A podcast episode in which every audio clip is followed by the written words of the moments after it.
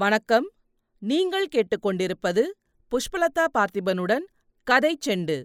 சிவகாமியின் சபதம். எழுதியவர் கல்கி கிருஷ்ணமூர்த்தி. பாகம் இரண்டு. காஞ்சி முற்றுகை.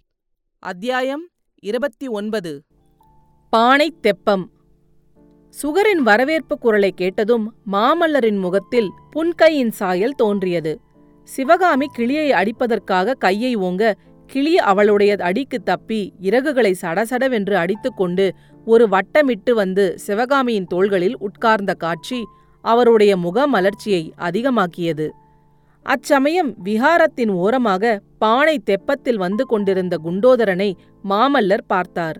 கையில் சமிஞ்சையினால் நில்லு என்று ஆஞ்சையிட்டார் அதே நேரத்தில் மேலிருந்து குனிந்து பார்த்த சிவகாமி அப்பா இதோ குண்டோதரன் வந்துவிட்டானே பானை தெப்பம் கொண்டு வருகிறான் என்று கூறி கையை கொட்டி மகிழ்ந்தாள்.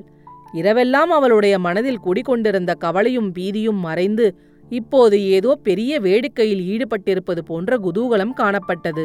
தெப்பம் விஹாரத்தின் தூண்களின் மீது இடிக்காதபடி குண்டோதரன் அதை சாமர்த்தியமாக திருப்பி விட்டுக்கொண்டு மாமல்லரின் குதிரையண்டை வந்தான். பிரபு படகுக்கு வந்துவிடுங்கள் என்றான். யாரப்பா நீ? எங்கேயோ பார்த்த மாதிரி இருக்கிறதே! என்று மாமல்லர் கேட்டார். சத்ருக்னனுடைய ஆள் சுவாமி என்று கூறி குண்டோதரன் தலைப்பில் முடிந்து வைத்திருந்த லட்சுணியை காட்டினான். இங்கே எப்படி வந்து சேர்ந்தாய்? என்னுடைய எஜமானர் உத்தரவின் பேரில் எட்டு மாதமாக இவர்களுடன் இருக்கிறேன் பிரபு என்றான் குண்டோதரன். தெப்பம் எப்படி கிடைத்தது? ஒரு வயோதக பிக்ஷு தள்ளி கொண்டு வந்தார். அவரை வெள்ளத்தில் நான் தள்ளிவிட்டு இதை கொண்டு வந்தேன். பிக்ஷுவையா வெள்ளத்திலே தள்ளினாய்? அடப்பாவி! ஏன் அப்படிப்பட்ட காரியத்தை செய்தாய்? தெப்பத்தில் அவருக்கும் இடம் காணாதென்றுதான். தங்களையும் சேர்த்து கணக்கு பண்ணி பிக்ஷுவுக்கு இடம் காணாதென்று பிடித்து தள்ளினேன். நான் வருவேன் என்று எப்படி தெரியும்?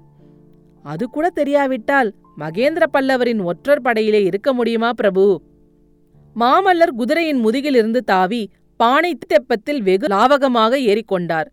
பிறகு குதிரையின் முகத்தை இரண்டு தடவை தடவி கொடுத்து அருமை ததும்பிய குரலில் தனஞ்சயா எங்கேயாவது ஓடி தப்பிப் பிழைக்கப்பார். கடவுள் உன்னை காப்பாற்றுவார் என்று கூறினார். உடனே தனஞ்சயன் என்னும் அந்த குதிரை வெள்ளத்தில் வேகமாக நீந்திக் கொண்டு மரங்கள் இரு வரிசையாக தண்ணீருக்குள் மேலே தலை நீட்டிக் கொண்டிருந்த சாலையை நோக்கி சென்றது. குண்டோதரனும் மாமல்லரும் பானை தெப்பத்தை பத்திரமாக செலுத்திக் கொண்டு விஹாரத்தண்டை சென்றார்கள். மேல்மச்சில் இருந்தவர்களை தெப்பத்தில் இறக்குவதற்கு வெகு பிரயாசையாக போய்விட்டது. முக்கியமாக சிவகாமி அதிக தொந்தரவு கொடுத்தாள். சற்று முன்னால் வெள்ளத்தில் சாவதற்கு துணிந்திருந்தவளுக்கு இப்போது உயிரின் மேலே அளவில்லாத ஆசையும் வெள்ளத்தைக் கண்டு பெரும் பயமும் உண்டாகியிருந்தன. யார் முதலில் தெப்பத்தில் இறங்குவது என்பதிலேயே தகராறு ஏற்பட்டது.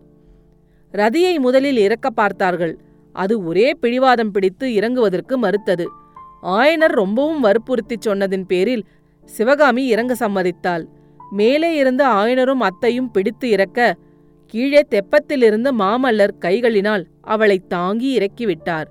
இறங்கியதும் தெப்பம் ஆடியபோது சிவகாமி ரொம்பவும் பயந்து அலறினாள். மாமல்லர் அவளை கெட்டியாக பிடித்துக்கொண்டு உட்கார வைத்து தைரியம் சொன்னார். பிறகு அத்தையும் ஆயனரும் இறங்கியபோது தெப்பம் ஆடியதனாலும் சிவகாமிக்கு பயம் ஏற்பட்டது. சுகர் மேலே வட்டமிட்டு கொண்டே இருந்தவர் எல்லோரும் தெப்பத்தில் இறங்கியதும் தாமும் வந்து ஒரு மூலையில் உட்கார்ந்து அன்னார்ந்து பார்த்து ரதி ரதி!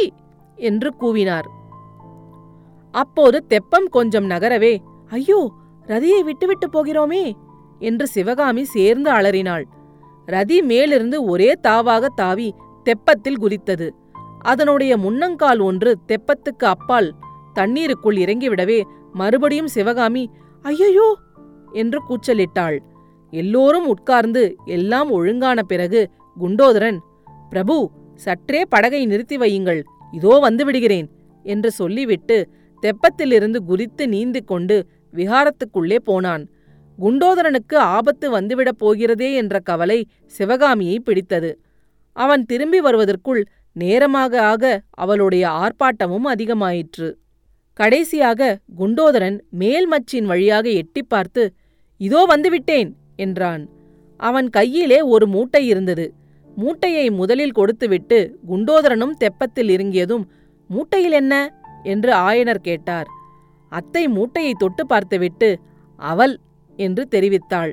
இந்த ஆபத்தான சமயத்தில் கூட குண்டோதரன் வயிற்றுப்பாட்டை மறக்கவில்லை என்று சொல்லி சிவகாமி சிரித்தாள். உங்களுக்குத்தான் என் விஷயம் தெரியுமே அம்மா. நான் எது பொறுத்தாலும் பொறுப்பேன். பசி மட்டும் பொறுக்க மாட்டேன் என்றான் குண்டோதரன். நல்ல முன் யோசனைக்காரன் என்றார் மாமல்லர். சமய சஞ்சீவி என்றால் நம் குண்டோதரன்தான் பிக்ஷு அவல் வைத்திருந்தது உனக்கெப்படியப்பா தெரிந்தது? இப்படி குண்டோதரனை எல்லோரும் பாராட்டிய பிறகு தெப்பத்தில் ஒரு முனையில் குண்டோதரனும் இன்னொரு முனையில் மாமல்லருமாக உட்கார்ந்து தெப்பத்தை செலுத்தினார்கள். விரைவாக ஓடிய வெள்ளத்தில் பானை தெப்பம் லகுவாக மிதந்து சென்றது.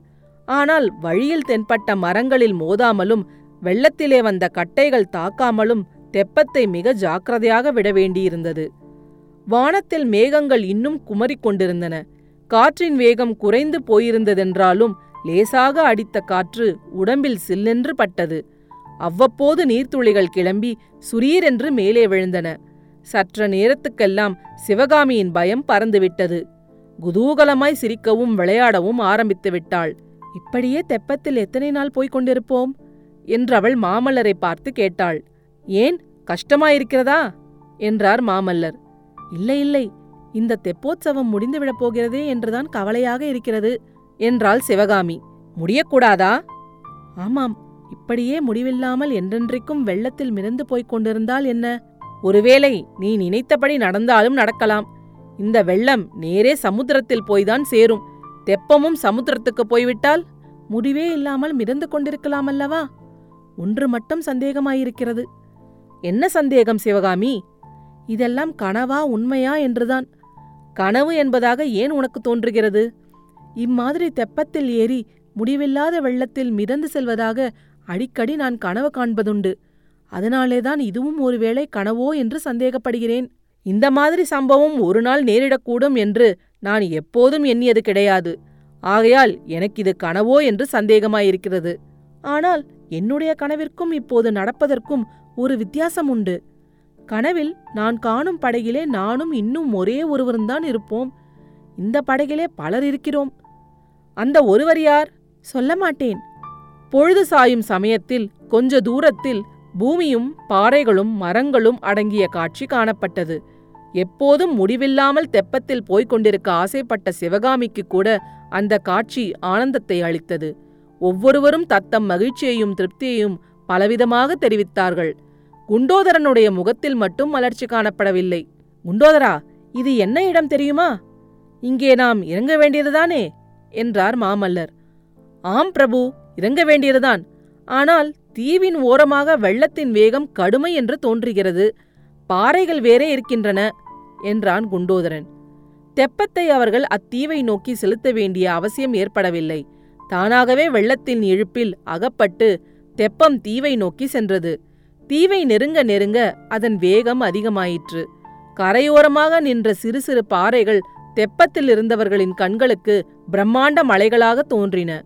பாறைகளின் மீது மோதாமல் தெப்பத்தை தீவின் ஓரமாய் செலுத்துவதற்கு குண்டோதரனும் மாமல்லரும் தங்களால் ஆனமட்டும் முயற்சி செய்தார்கள்.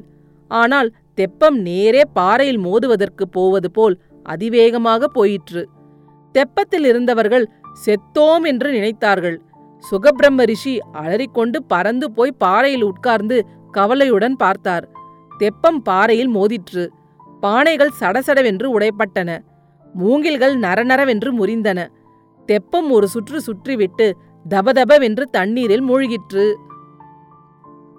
அடுத்த அத்தியாயத்தில் விரைவில் சந்திப்போம். கதைச்செண்டு பற்றி உங்கள் நண்பர்களிடமும் உறவினர்களிடமும் பகிரவும். உங்கள் கருத்துக்களை கமெண்ட்டுகளில் பதிவிடுங்கள். உங்கள் கருத்துக்களை கேட்க ஆவலுடன் காத்துக் கொண்டிருக்கின்றேன். நன்றி. நீங்கள் கேட்டுக்கொண்டிருப்பது புஷ்பலதா பார்த்திபனுடன் கதை செண்டு.